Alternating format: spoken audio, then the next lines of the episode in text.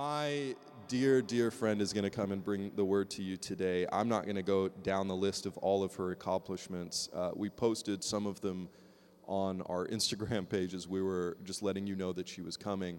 Uh, it would take a long, long time to explain to you the gift that it is to have Amy Selby in the room with us today.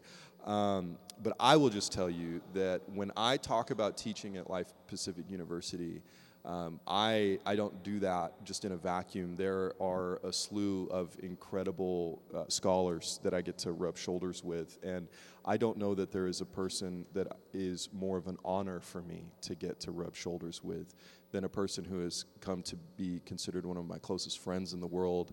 Uh, I would call her a sister to me, and uh, I am so honored and excited to get to introduce to you someone who has made my life better and is pouring into young people.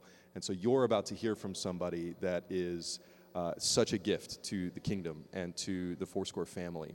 So we've had a tradition uh, over the last several weeks to hear from key Foursquare voices. So just so you know, we are keeping that tradition alive. Um, Amy Selby is a Foursquare pastor. She is a, a, professor at our flagship Foursquare College, Life Pacific University. She's also the director of the Global Life Department, which is where uh, we send missionaries around the world from LPU. And herself, she has also been a missionary as well as a pastor here stateside as well. So that's a little bit of who you're about to hear from today. Like I said, the list is much longer. Will you join me in welcoming Pastor Amy Selby as she comes to bring the word for us today.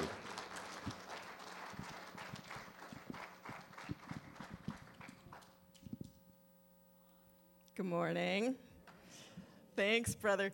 Uh, Tim is a brother to me. He's as kindred to me as my own brother, and he's the same age as my little brother. I'm the oldest of three. I've got a, a, a brother that's seven years younger, and Tim likes to remind me frequently that he's my little brother. Uh, and the age difference between us. So I feel like you guys are the family, like the extended family that I just haven't met yet because you're my brother's family. So it's good to be here today. I'm super excited uh, about what the Lord wants to speak um, to us today. Let me get myself set up here.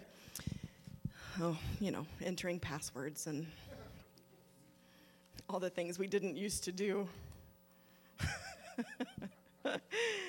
um, so let me before I get going, I, have got a little bit of a quirk. Well, leaving the mask on my ear is one. Um, will it freak any of you out too badly if I preach barefoot? Here's why.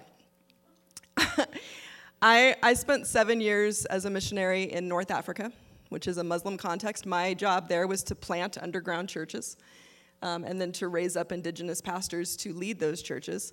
And when you're working in a um, Muslim background context, anything that you do where you expect to encounter the Spirit of the living God, you take your shoes off.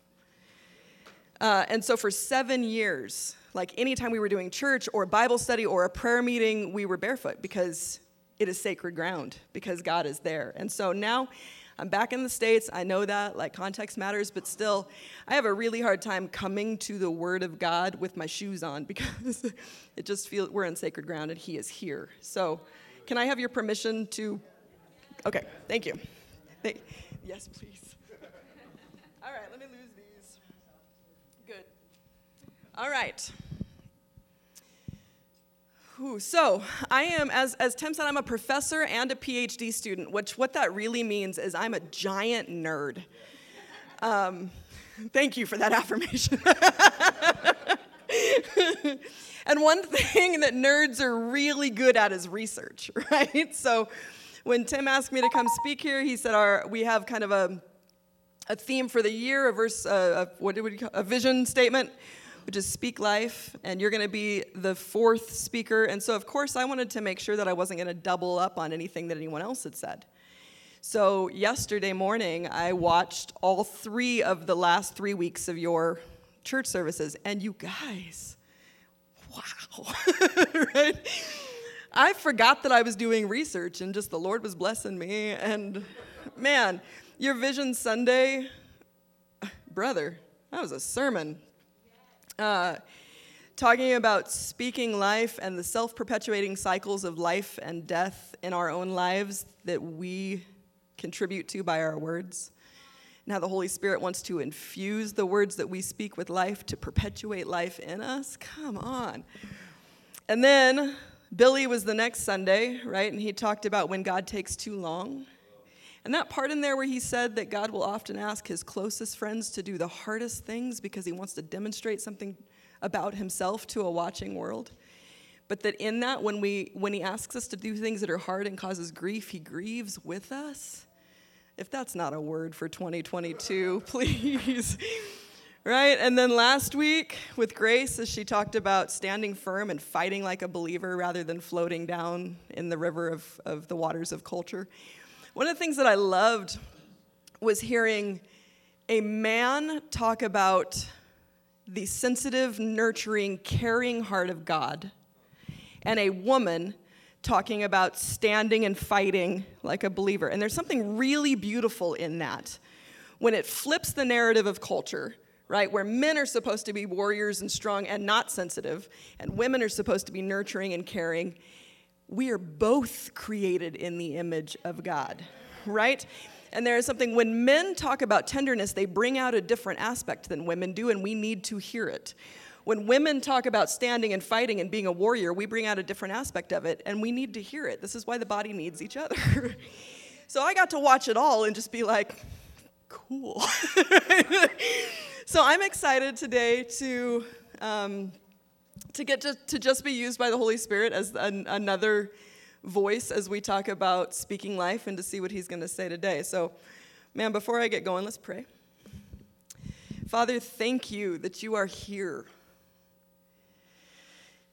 Thank you that your word says that wherever two or three are gathered in your name, you are there in their midst. We thank you that you are here. This is sacred ground, it is holy ground. You are here moving and transforming and speaking and changing things Lord, we thank you that where you are, where the Spirit of the living God is, there is freedom and healing and hope and joy and all of the fruit of your Spirit.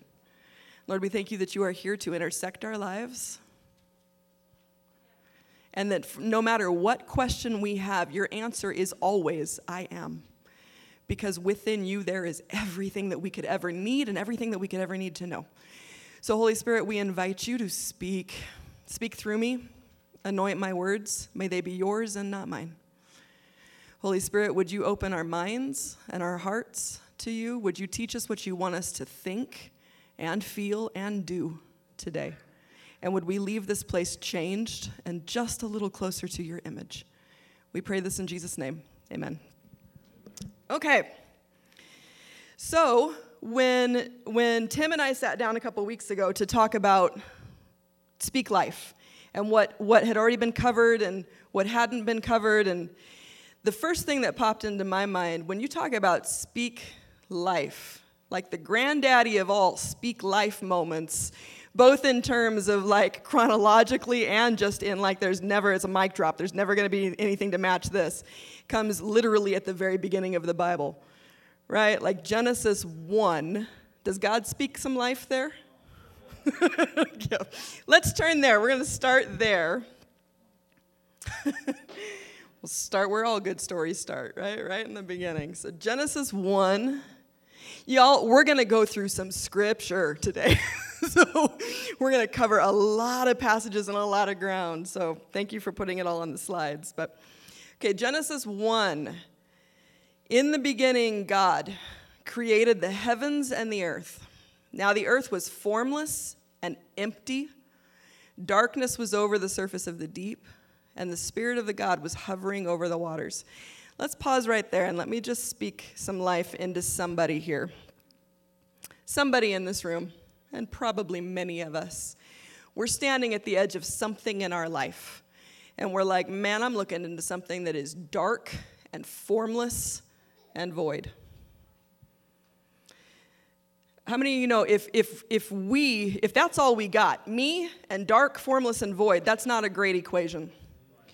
But if the next word is God, those are the only ingredients that God needs to, to, to create anything.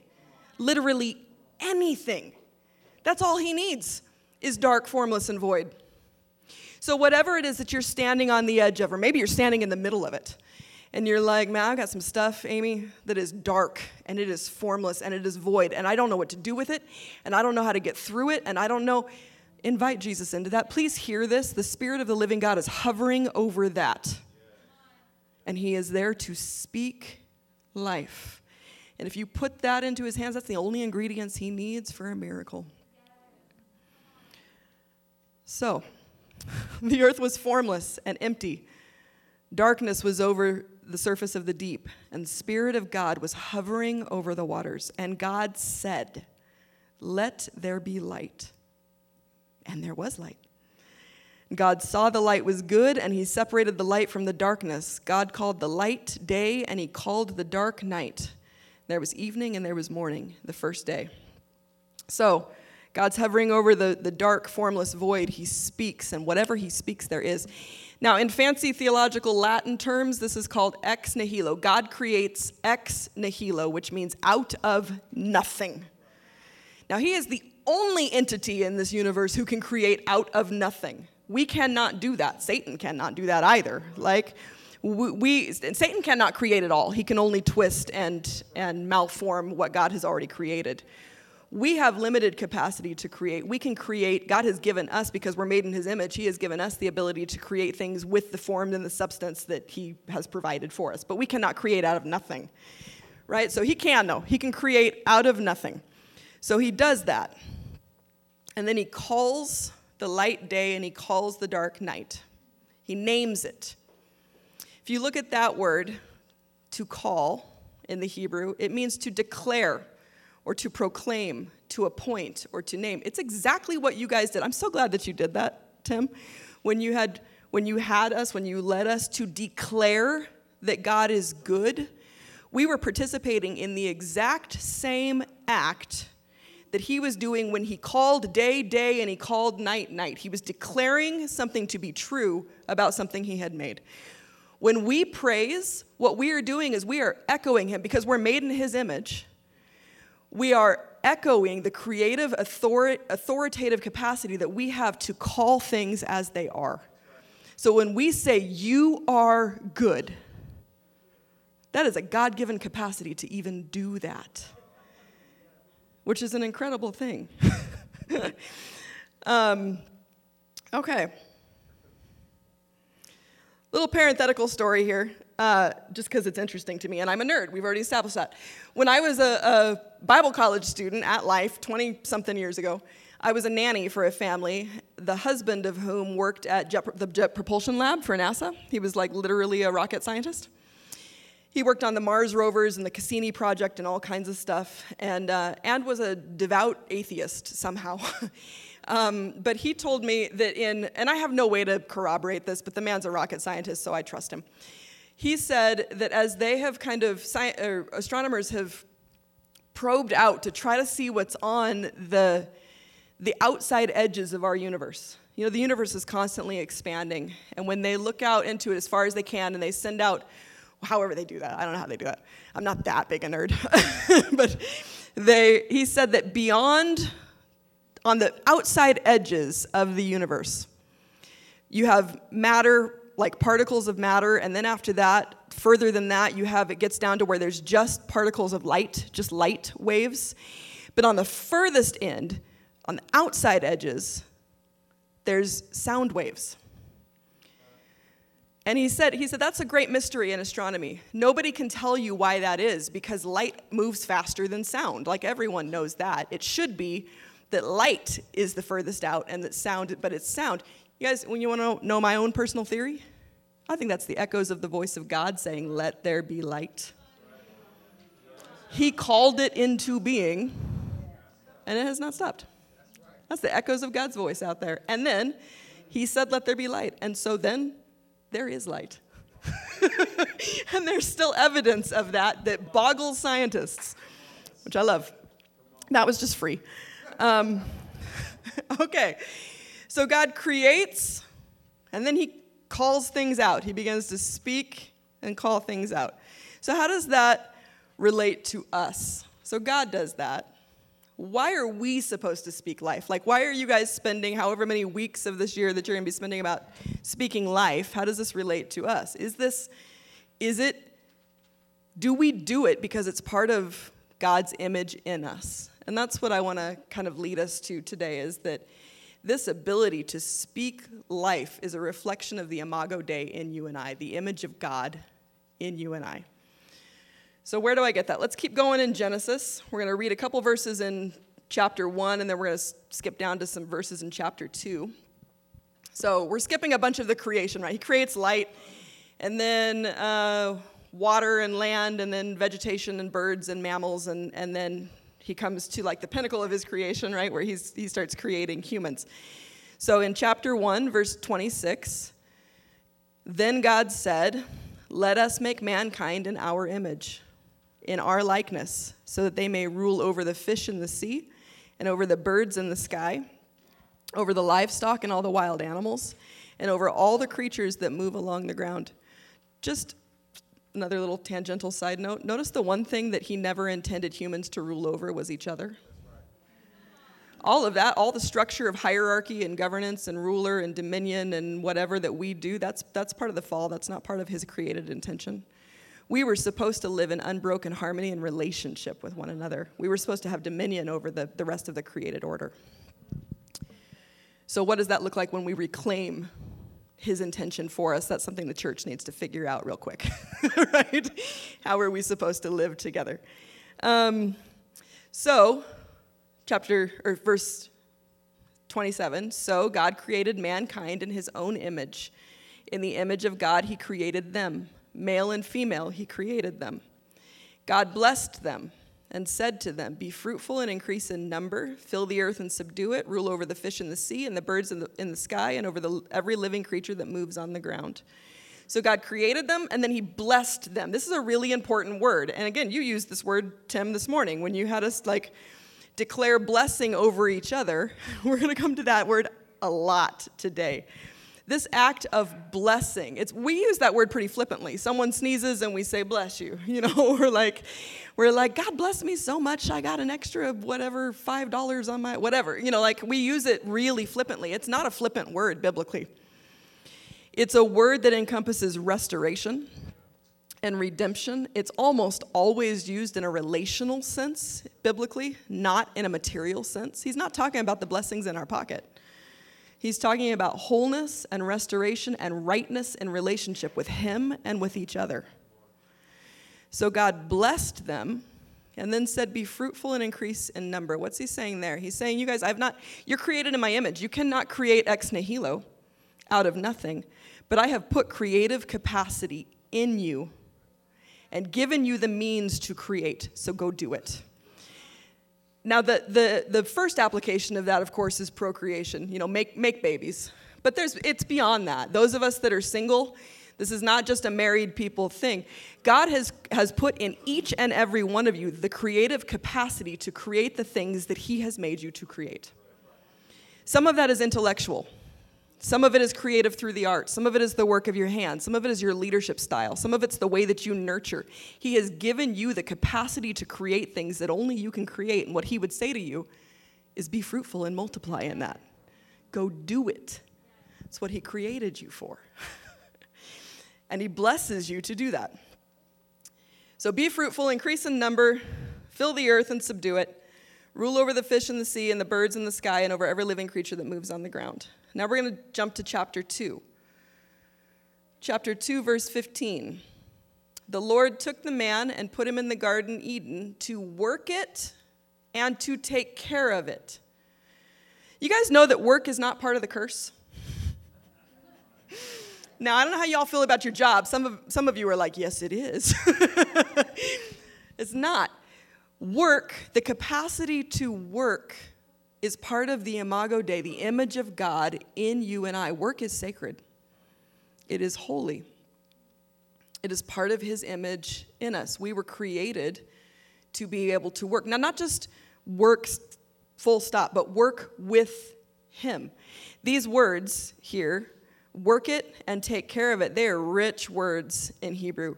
It means to, to protect, to govern, to cause to flourish, to nourish, to shape, to guard, um, to, to engage things in a way, to engage creation in a way that causes it to be blessed and whole and to flourish. That's what God put Adam and Eve in the garden to do. Now, He could have done all of that by Himself. He created it ex nihilo, out of nothing. He created it perfect. He could have sustained it on His own.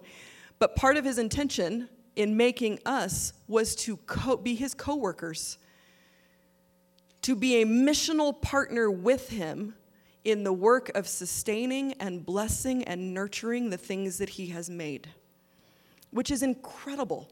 That's incredibly dignifying. He didn't create us to be robots or slaves or pets or just to look cute. He created us to work with Him. Like, I hope we never lose the, um, the, the incredibleness of that. That the Creator God of the universe created me and you to work with Him and called us to work with Him. Now the Lord God formed out of the ground, we're in verse 19. The Lord God formed out of the ground all of the wild animals and all of the birds in the sky. He brought them to the man to see what the man would name them. And whatever, whatever the man called each living creature, that was its name. So the man gave names to the livestock and the birds of the sea. Nope, birds of the sky. that would be weird. and all the wild animals. That word called is the same word used for the act that God did when he called day, day, and night, night. He gave Adam the same capacity that he used. I will bring things to it, and what you call it, there, there, there it, that it is. it's this goes back to what you were talking about, Tim, three weeks ago with speaking life, and what we say self perpetuates in our lives, and it becomes that thing. If a day comes our way and we say, This day stinks, we have just declared it to be so. Now, I didn't create that day ex nihilo. I'm given material to work with, but God has given me the authority to declare what it's going to be. And you know, I, I tend to live into whatever I declare it will be. Because we shape our own perception of reality, we shape our own experience of what God is giving us. 2020, 2021, 2022, are these the worst years we've ever lived through, or, or are these a unique opportunity to see God move in ways we've never seen before? what are we going to declare them to be? Now, again, we're not creating it. This is not name it and claim it. Our words do not create things out of nothing, but our, our words create a framework for which we see it and we live out into it. And God has given us the authority to do that. So, this is why it's so important to speak life and not to speak death, because we will reap what we say. Okay, y'all with me still? All right. So here's some points that we can draw out of those first couple chapters of Genesis. God has given you the capacity to create, to be fruitful in the things that He has given you creative capacity in. He has given you the authority to speak and to declare and to, and to name things in a way that defines the way that they will impact your life. Another thing that we can pull out of Genesis 1 and 2 is that we were created to be co missional with God. that, just, that just blows my mind every time I say it. It's it's Billy's example. Remember when Billy talked about how he was taking out the trash and his son said, I want to help you, and it took 15 minutes longer than it should have, but his son was helping him, and how exciting that was? It's that, except it's flipped upside down. It wasn't Adam that was like, Oh, I want to help you name things. And God was like, okay, cute little thing. No, God, this was God's design from the beginning. He created Adam and then said, here's what you have the capacity and what I'm anointing you to do. You are going to help me. It's God's design, it's God's idea that we will help him. In things that he could very well do by himself, but he chooses that he never will. He will bless this earth only to the degree that we that humans will partner with him in that blessing.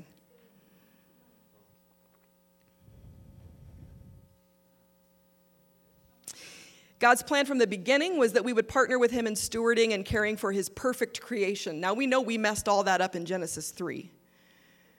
But from that point, from the fall onward, he had now a new plan. His new mission was to redeem his creation everything, everything that was touched by the curse, to restore all that was lost in the fall. And amazingly, his plan is once again that you and I will be co missional partners with him in that process. He will not do it without us. He could, but he won't, which is amazing. So, where do we get that? Where do we get that it's his intention to use us to bless the planet? Like beyond, beyond Adam and Eve. How do we know he meant to use us? Let's look at Abraham in chapter 12 of Genesis. We're still in Genesis, we're still in the first book. Abraham, chapter 12, verses 1 through 3. The Lord says to Abram, now this is, he's, he's making a covenant with Abraham and his people. He says, Abraham, Abram, go from your country, your people, your father's household to the land I will show you. Okay, let's stop again right there just for a second. Just another little parenthetical detour that's, let me speak some life. Notice here, God didn't tell him where he was going to take him.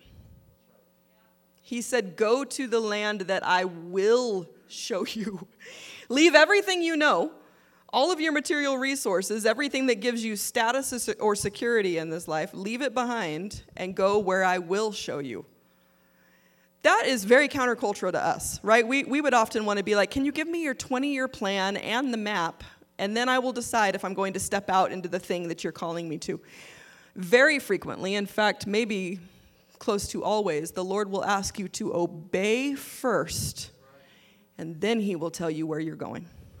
You step first, and then He will show you the next step, and the next step, and the next step. Because here's the thing God knows that if He gave us the map that we were looking for, we would put our trust in the map. And we were never called to follow a map, we were called to follow a person. And Jesus is on the move, right? So he still says to you and I, in different ways, and it's going to look different from each of, for each of us. But get up and leave the thing that you're currently in and go to where I will show you. And as we obey and we step, He shows us the next step and the next step, and it's an amazing ride. All right, let's keep going. So, verse 2 I will make you a great nation, and I will bless you. There's that word again, that super encompassing word about restoration and redemption and all that kind of stuff. I will bless you. I will make your name great and you will be a blessing. I will bless those who bless you, and whoever curses you, I will curse. Now, so far, this is all about Abraham, but then it gets super important. And all the peoples on the earth will be blessed through you. Not just all the Israelites, all the peoples on earth. The word there is ethne. It means not just ethnic group, it means all the way down to every extended family group on earth will be blessed through you and your offspring. Who is Abraham's offspring? Uh-huh, yes, I was waiting for Jesus, like the Sunday school answer, like Jesus. Jesus, you know, is the is the we know that Jesus was literally the great great great great great great something or you know grandson of Abraham. But then we also know you guys you skipped that and you came right to the point that I was gonna make. Through Christ, we are all now descendants of Abraham. So, this promise that God gave to Abraham that I'm going to make you a great nation, I'm going to give you descendants that outnumber the stars in the sky and the sands on the earth, and through them, through you and your offspring, every family group on earth will be blessed. Y'all, that's me and you. His intention still is that every family group on earth will find blessing, will be blessed, will find redemption and restoration through what he does through you and I.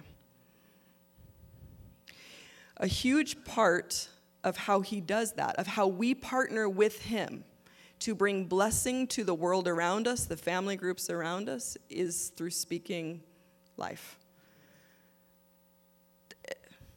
Like, that's what it is, right? He's not like, I'm to bless the nations through you, so go do cartwheels. you know, like, it's so much of it is, is it's spoken. It's what we say, uh, it's speaking life. So, I have no idea how much time I'm supposed to have left. Keep going. give me, give me a ballpark, just so that I can. Monday. Monday. All right, love it. We'll just keep going. Feel free to give me like a when we're getting close. Um, time management is not ever my game.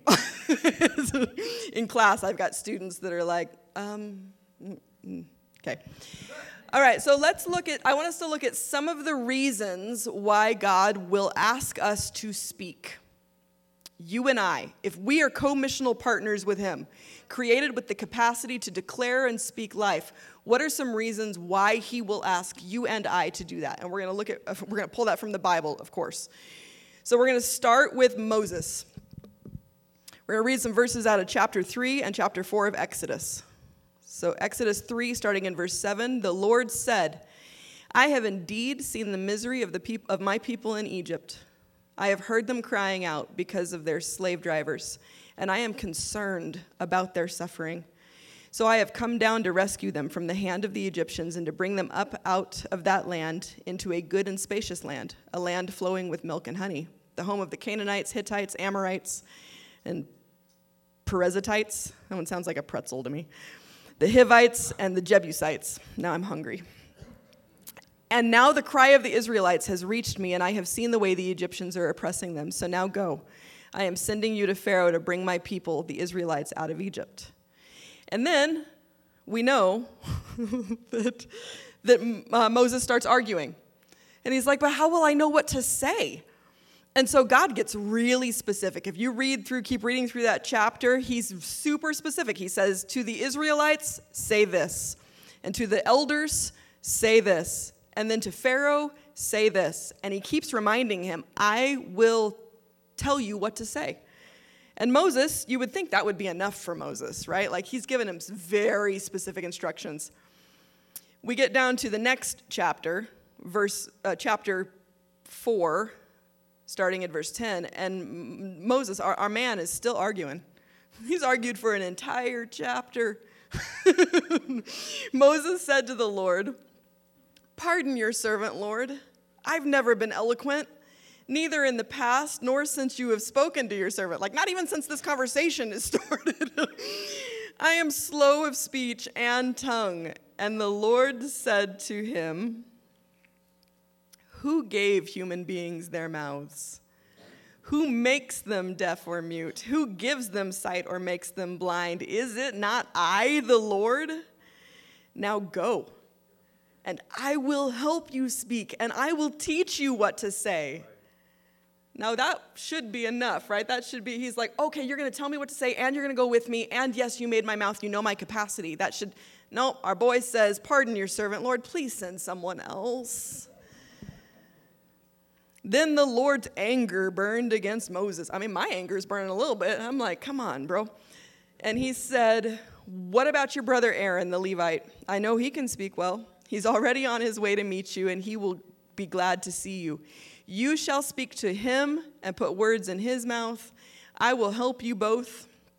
I will help both of you speak, and I will teach you what to do. He will speak to the people for you, and it will be as if he were your mouth and as if you were God to him but take the staff in your hand so that you can perform signs with it. So he accommodates our poor whiny brother Moses.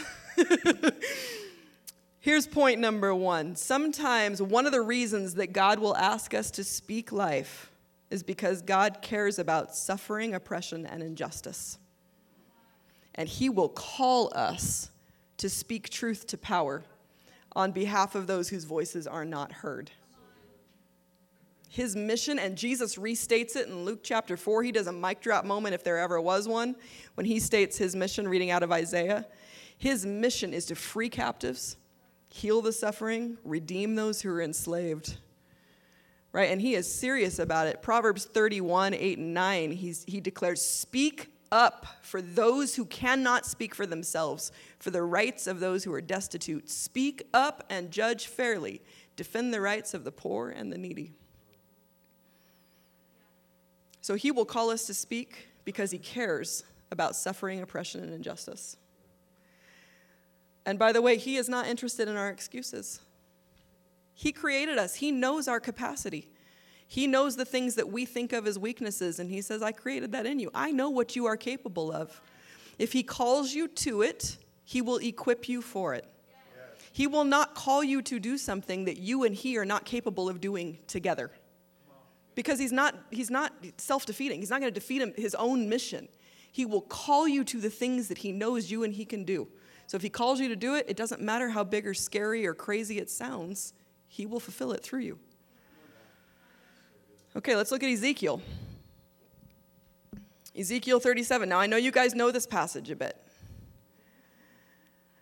And we're going to look at it again anyway because it's so good. so, Ezekiel chapter 37, starting in verse 1 The hand of the Lord was on me, and he brought me out by the Spirit of the Lord and set me in the middle of a valley. It was full of bones. He led me back and forth among them, and I saw a great many bones on the floor of the valley. The bones were very dry. And he asked me, Son of man, can these bones live? Now, me being a nerd, I probably would have been like, Well, scientifically, no. I mean, they're dead, you know, and dry, dead.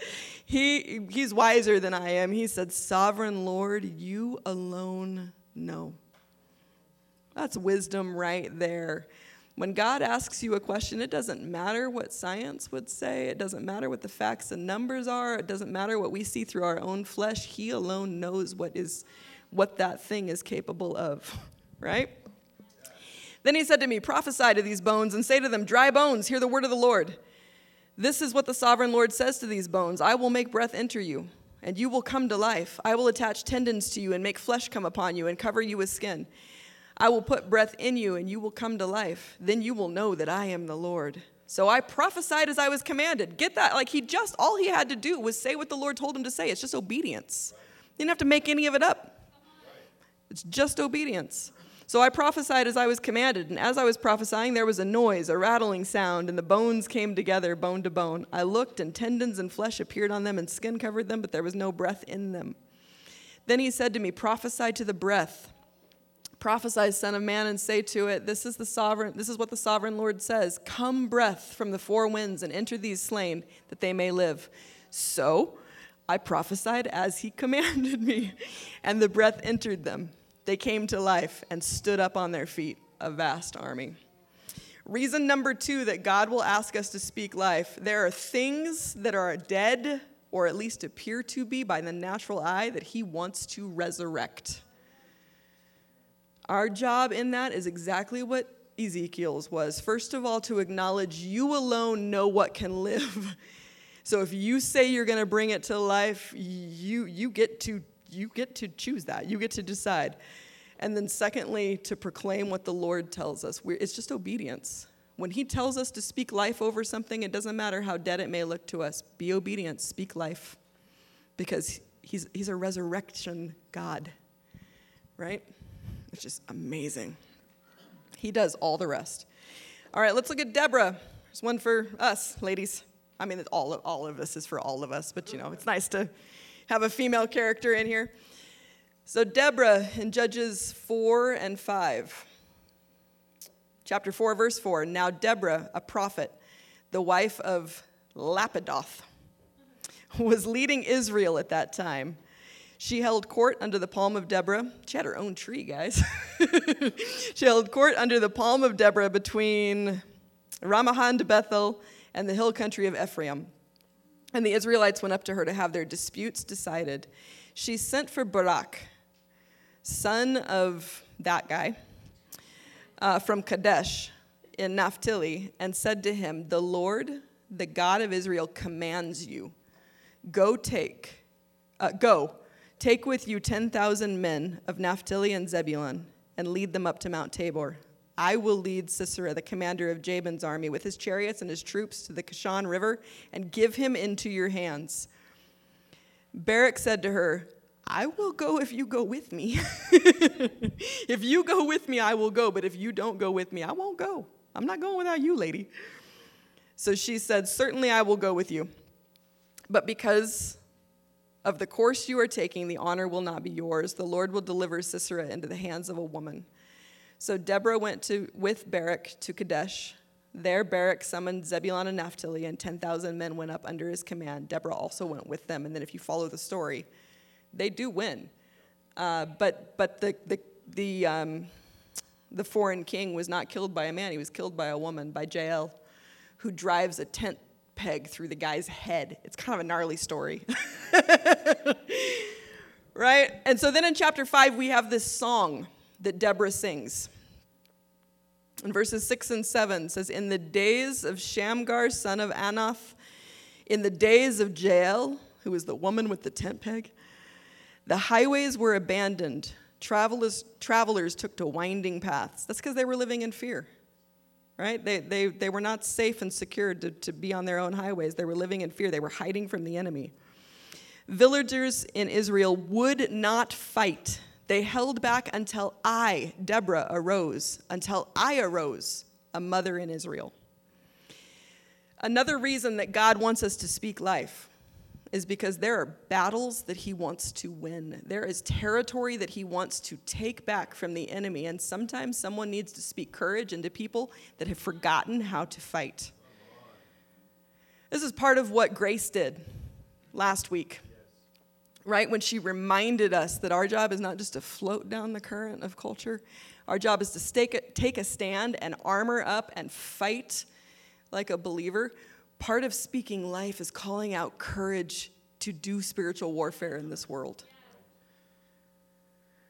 I love that, I mean, scripture referred to her as a judge and a ruler and a worshiping warrior. She called herself a mother. Right? Her herself her the, the closest thing to her heart or the way that she identified herself was I had to rise up, me, a mother. Guys, do not disqualify yourself based on what your role might be in this moment or this season or what you think you are capable or qualified of doing. It Doesn't matter if you're a mother or a father or a child or a teenager or whatever it is, what you might be, I don't care. The Lord will put words in you to call people to action, to stir up his army, to remind people to fight the battle that needs to be fought because God wants to take territory from the enemy. Sharon, I like you.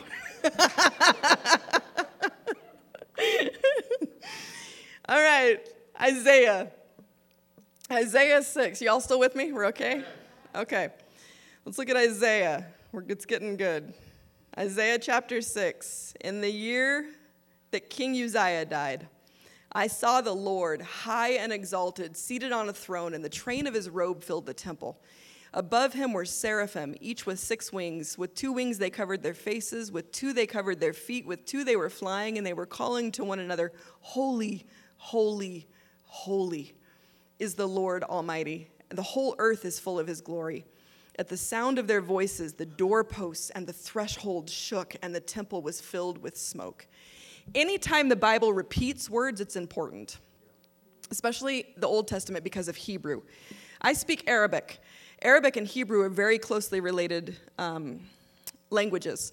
And in, in, Arabic as well, anytime you want to overemphasize something, make sure that people know that it's very important, you double the word. So if I just want you to go quickly, I say imshi fisa. But if I really need you to go quickly, I say imshi fisa fisa. Like it's got to be repeated. It's the same reason why Jesus said, verily, verily, or truly, truly, I tell you. Anytime there's a double, it means slow down, pay attention. He really means this. Here, guys, how many are there? There's three. This is not a common pattern to see. When there is three, it means there is nothing else like this. He is holy, holy, holy. Above and beyond anything else, He is holy, holy, holy. Woe to me, I cried. I am ruined for I am a man of unclean lips. I live among people with unclean lips. Interesting, the lips, right? The part that we speak with. And my eyes have seen the King, the Lord Almighty. Then one of the seraphim flew, whoa, seraphim flew to me with a live coal in his hand, which he had taken with tongs from the altar. With it, he touched my mouth and said, See, this has touched your lips. Your guilt is taken away, your sin is atoned for. Glory, hallelujah. Then I heard the voice of the Lord saying, Who shall I send? Who will go for us? And I said, Here I am, send me. And so God does send him. Isaiah is huge, it's a huge book. It has been called, like some theologians refer to Isaiah as the fifth gospel because it is the Old Testament set of scripture, of, of messianic prophecy, that talks the most and the clearest about Jesus. Here's the point sometimes God asks us to speak life because he wants to be known. He wants to reveal himself to us and through us. And he knows that when we've seen for ourselves his holiness, and when we have been cleansed from our sin and our guilt, we are compelled to tell others about this God. He wants to send us, he wants to be known. And so he asks us to speak life. Let's move to the New Testament. We're just going to look at a couple and then we'll close. In the New Testament, are we still being told to speak life? Yes, thank you. uh, in Luke chapter 8, Jesus and the disciples, they have sailed to this region of the Gerasenes. Something that's important that you may not know the Gerasenes was on the other side of, of the lake. This, this territory was Gentile land. These were not Jews, it was Gentiles. He was going to like us, you know, like the, the non Jewish part. And we, we see that very clearly evidenced by the fact that they had pigs. Jews don't keep pigs, right? So he goes over to the other side. He's talking to foreigners now, Gentiles, which is so they go to the Gerasenes, which is across the lake from Galilee. When Jesus stepped ashore, he was met by a demon possessed man from the town. For a long time, this man had worn clothes, had not worn clothes or lived in a house, but had lived in the tombs. When he saw Jesus, he cried out and fell at his feet, shouting at the top of his voice, What do you want with me, Jesus, Son of the Most High God? I beg you, don't torture me. For Jesus had commanded the impure spirit to come out of the man. Many times it had seized him, and though he was chained hand and foot and kept under guard, he had broken his chains and had been driven by the demon into solitary places. Jesus asked him, What is your name? Legion, he replied, because many demons had gone into him. Legion means a thousand. And they begged Jesus repeatedly not to order them to go into the abyss. A large herd of pigs was feeding there on the hillside. The demons begged Jesus, let them go into the pigs, and he gave them permission. It's flying bacon we're about to see here. When the demons came out of the man, they went into the pigs, and the herd rushed down the steep bank and into the lake and was drowned. When those tending the pigs saw what had happened, they ran off and re- reported this in the town and the countryside. And the people went out to see what had happened. When they came to Jesus, they found the man from whom the demons had gone out sitting at Jesus' feet, dressed and in his right mind, and they were afraid. Those who had seen it told the people how the demon possessed man had been cured. Then all of the people of the region of the Gerasenes asked Jesus to leave because they were overcome with fear. So he got in the boat and left. But the man from whom the demons had gone out begged to go with him. But Jesus sent him away, saying, Return home and tell how much God has done for you. This is the first account that we see. This is the first missionary sending. It's the first time that we ever see Jesus telling someone, Go tell everyone what I just did. Normally in the healings, he's saying, Tell no one. Go show yourself to the priest, but don't tell anyone to this man, to the Gentiles, he says, Go back home and tell everybody what I have done for you. So the man went away and told all over town how much Jesus had done for him. So, point number five of reasons that Jesus asks us to speak life there are people in your circle of influence, your home, your town, your family who need to hear how God can transform brokenness and bondage into wholeness and freedom. Your transformation story is the gospel that people need to hear. What has He done for you? Go tell the people in your circle that. Speak life. All right, a couple more. Mark 16, the women at the tomb. So Jesus has been crucified, he's been buried, okay? They put him, they put him in the tomb, but then they had to wait till the Sabbath was over before they could come back and, and, and complete tending to his body. So the women come back. Mark 16, verses 1 through 7. When the Sabbath was over, Mary Magdalene, Mary the mother of James, and Salome bought spices so that they could go and anoint Jesus' body. Very early on the first day of the week, just after sunrise, they were on their way to the tomb and they asked each other, Who will roll the stone away from the entrance of the tomb? But when they looked up, they saw that the stone, which was very large, had been rolled away. As they entered the tomb, they saw a young man dressed in a white robe sitting on the right side, and they were alarmed. I love how the Bible understates things. like, they were alarmed. Don't be alarmed, he said. You are looking for Jesus of the Nazarene who was crucified. He has risen. He is not here. See the place where they laid him, but go tell his disciples and Peter. He is going ahead of you into Galilee. There you will see him, just as he told you. Go tell the disciples and Peter. Why and Peter? Peter was one of the disciples. Why didn't he just say, Go tell the disciples? Why do you think he said, And Peter? Because Peter had just denied him three times, and they all knew it. How much a part of the in crowd do you think Peter felt at this moment? Do you think he still considered himself a disciple? Do you think the other disciples still considered him a disciple? Here's reason number six that God will ask us to speak life. He will ask us to speak grace and hope to those who think they've messed up one too many times and are forever on the outside. Who is that to us? Who's the Peter? Maybe you're the Peter. Let me speak life to you. The gospel's for you too. The angel himself said so. right? Like, and he, God will single us out for the purpose of pulling us back in which is amazing. Speak life. The ones that think there's no life left for them to hear, find them, specifically them. Speak life. All right, one more. We got one more in us? okay, all right. this is a big one. We're going to look at three different passages here. Let's start with Mark 16, 15, and 16. He, this is Jesus, in all three of these passages, it's Jesus. He said to them, meaning the disciples, He said to them, Go into all the world and preach the gospel to all creation. Whoever believes and is baptized will be saved, whoever does not believe will be condemned. Whoever. Like that is wide open there. Whoever believes will be baptized and saved, whoever does not will be condemned. Let's look at Matthew 28 18 through 20. Then Jesus came to them and said, All authority in heaven and on earth has been given to me. Therefore, go and make disciples of all nations, baptizing them in the, in the name of the Father, of the Son, and of the Holy Spirit, and teaching them to obey everything I commanded you. And surely I am with you always to the very end of the age.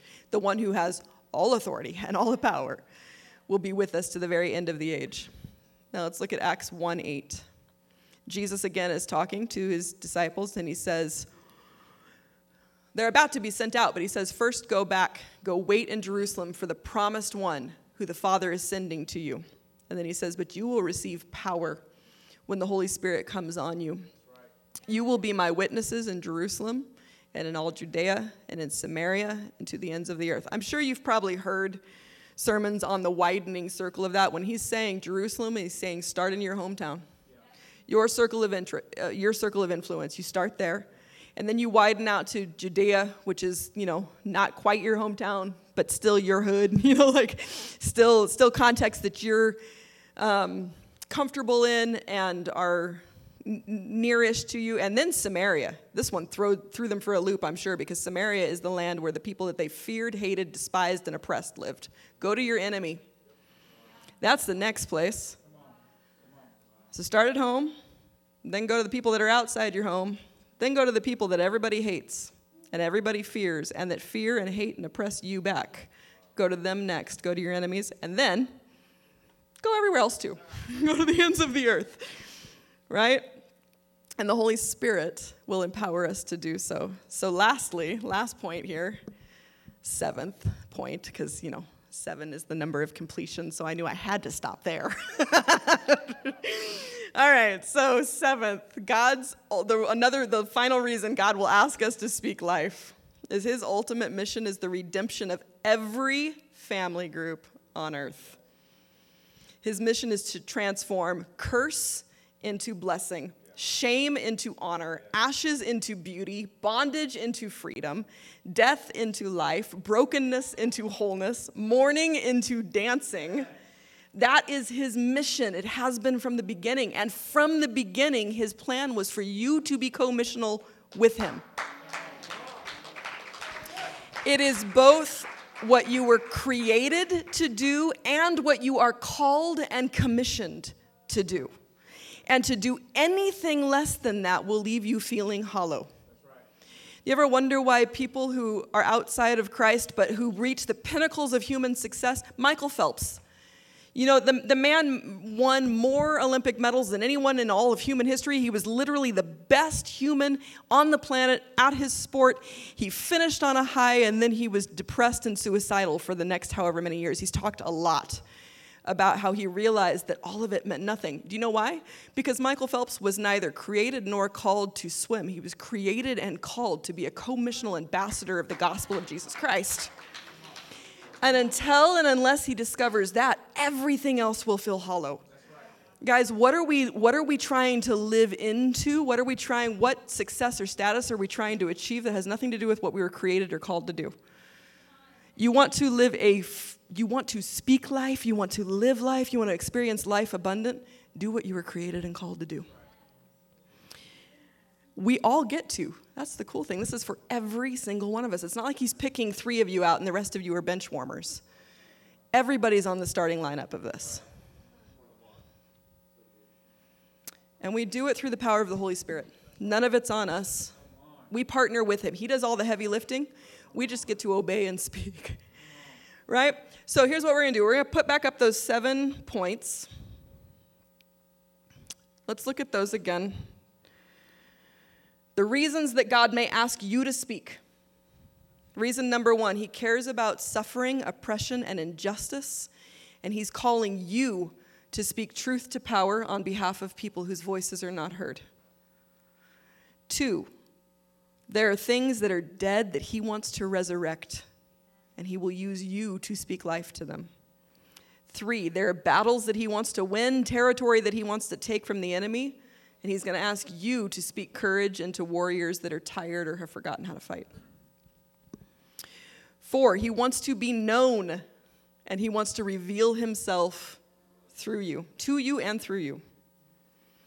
Five, there are people in your circle of influence who need to hear how God can transform brokenness to bondage and wholeness. No, brokenness and bondage into wholeness and freedom. And your transformation story is the story they need to hear in order to understand that.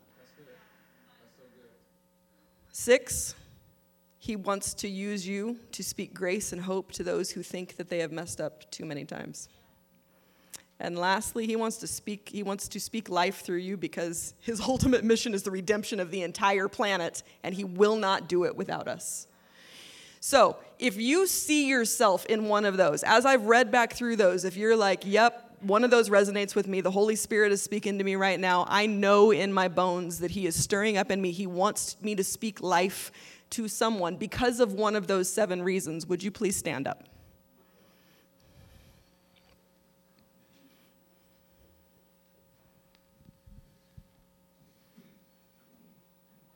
Okay. The next thing I want you to do then is turn to someone that is near you, and I want you to tell them which one you feel the Holy Spirit. Maybe there's more than one, and that's fine too. But turn to somebody and tell them, confess, declare out loud, I sense the Holy Spirit moving me to speak life in this area. You don't need to say to who, you don't need to call anybody out. But this is what I sense that He is calling me to do. I want you to declare that out loud. I want you to say it with your own mouth to each other. And then and then pray over each other? Can we do that? I don't know. Do you want music while this is happening out here? Here's my idea, Tim. uh, I want you to, to, to join with someone, declare to each other which one you see you feel the Holy Spirit calling you toward. Pray over each other in that. And I'll give a couple minutes in that, and then I will close us out in prayers. Does that sound okay? All right. Make it so.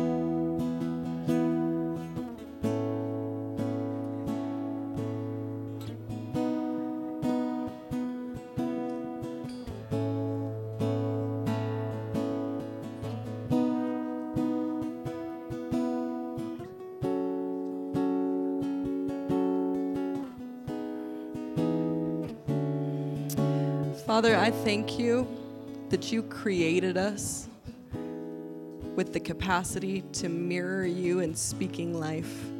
That just as you called out and spoke life, that you give us the authority and the capacity to do the same. But I thank you that you have called every single one of my brothers and sisters in this room and watching online to be your co-missional co-workers, co your ambassadors in speaking life and blessing to this planet. And Holy Spirit, I ask that you would activate every single person who whether in their heart or out loud to someone else said, "Yep, I can see myself. I can I can feel the Holy Spirit calling me to speak life in one of those areas, would you join with them, partner with them, overwhelm them with your power, your authority, your anointing, your blessing as they step out with you, just like Abraham did, step out in faith and begin to speak life in the areas that you show them. And God, would you cause you, your word says that your word never returns void. so as they step out and they speak life that is partnered and anointed with you, would they see those things take, take root? The seeds of life that they plant take root and produce fruit 10 and 50 and 100 times fold. Father, we love you and we thank you and we praise you that you are so good and so kind that you want to partner with us, that you, you want to use us in your redemptive mission. Lord, we want to be used. Use us. Send us out. And we thank you that you will equip us and guide us and lead us every single way, or every single step. And we thank you for the ways that this church, as they speak life in this community, the way that this church will transform Lancaster, and the entire Antelope Valley. Lord, fulfill your word. We pray this all in Jesus' name. Amen. Amen. Goodness. Hang tight. Um, I don't. That was so good.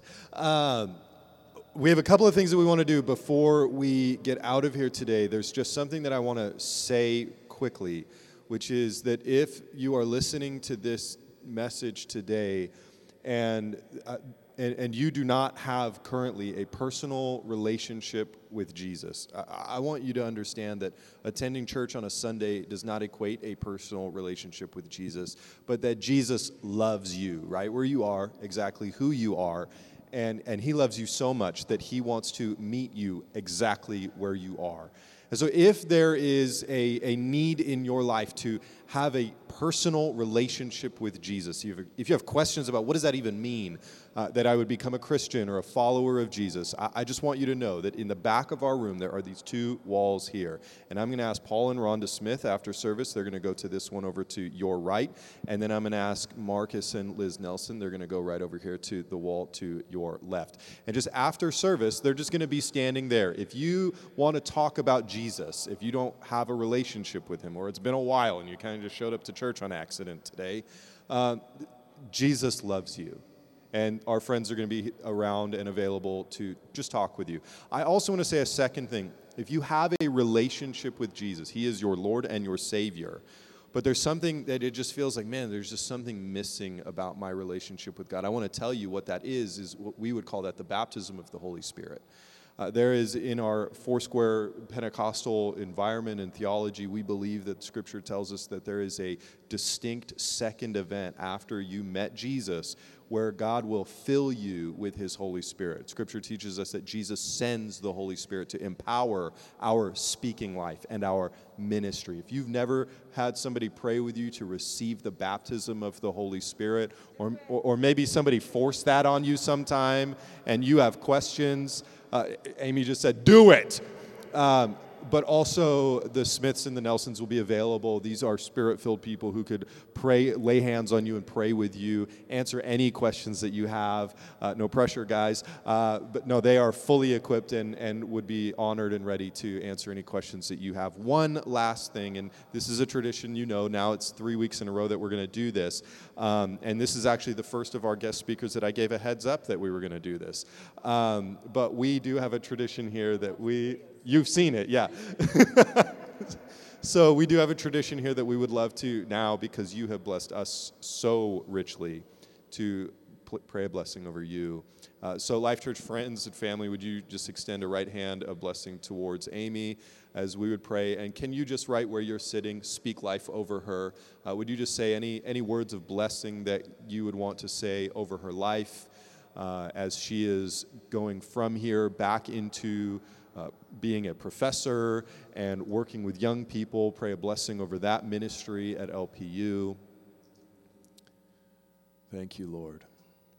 Thank you, God. Lord, as you hear these blessings that are being prayed over Amy's life, we thank you that you would begin to infuse your your even our prayers with your purpose and that there would be something uh, of a dynamic spiritual blessing happening even in this moment that, that as we are speaking life that you would also be speaking life over amy. We declare in the name of jesus the blessing of the goodness of god over you amy. We thank you for the gift that you are to our church and to the kingdom and we say, in the name of Jesus, would you be blessed for all of the ways that you pour out. And Amy, there were two things that I saw as you were as you were wrapping up your sermon that I just felt like were things that the Lord would say to you. And so we would say this that there is a deeper well that the Lord is digging for you to draw from, which is significant to say something like that, that as if to say that a, a person of such a deep well that the Lord would say, Yet there is more and this is a work that you are that the Lord is doing that he is digging a deeper well in you that you will bring even deeper insights and understanding out to give to the world.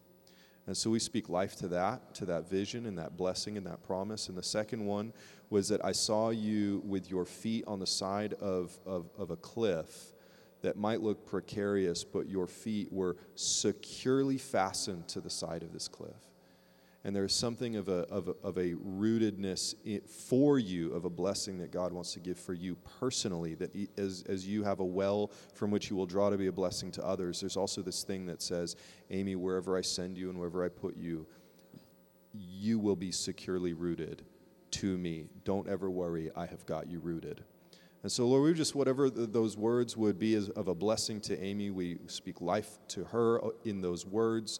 And we say thank you again to her and ultimately to you for the gift that she is to us and for the word that we heard today. Would you bless her because she's been such a blessing? In Jesus' name. Amen. Amen. Will you say thank you to Pastor Amy with me?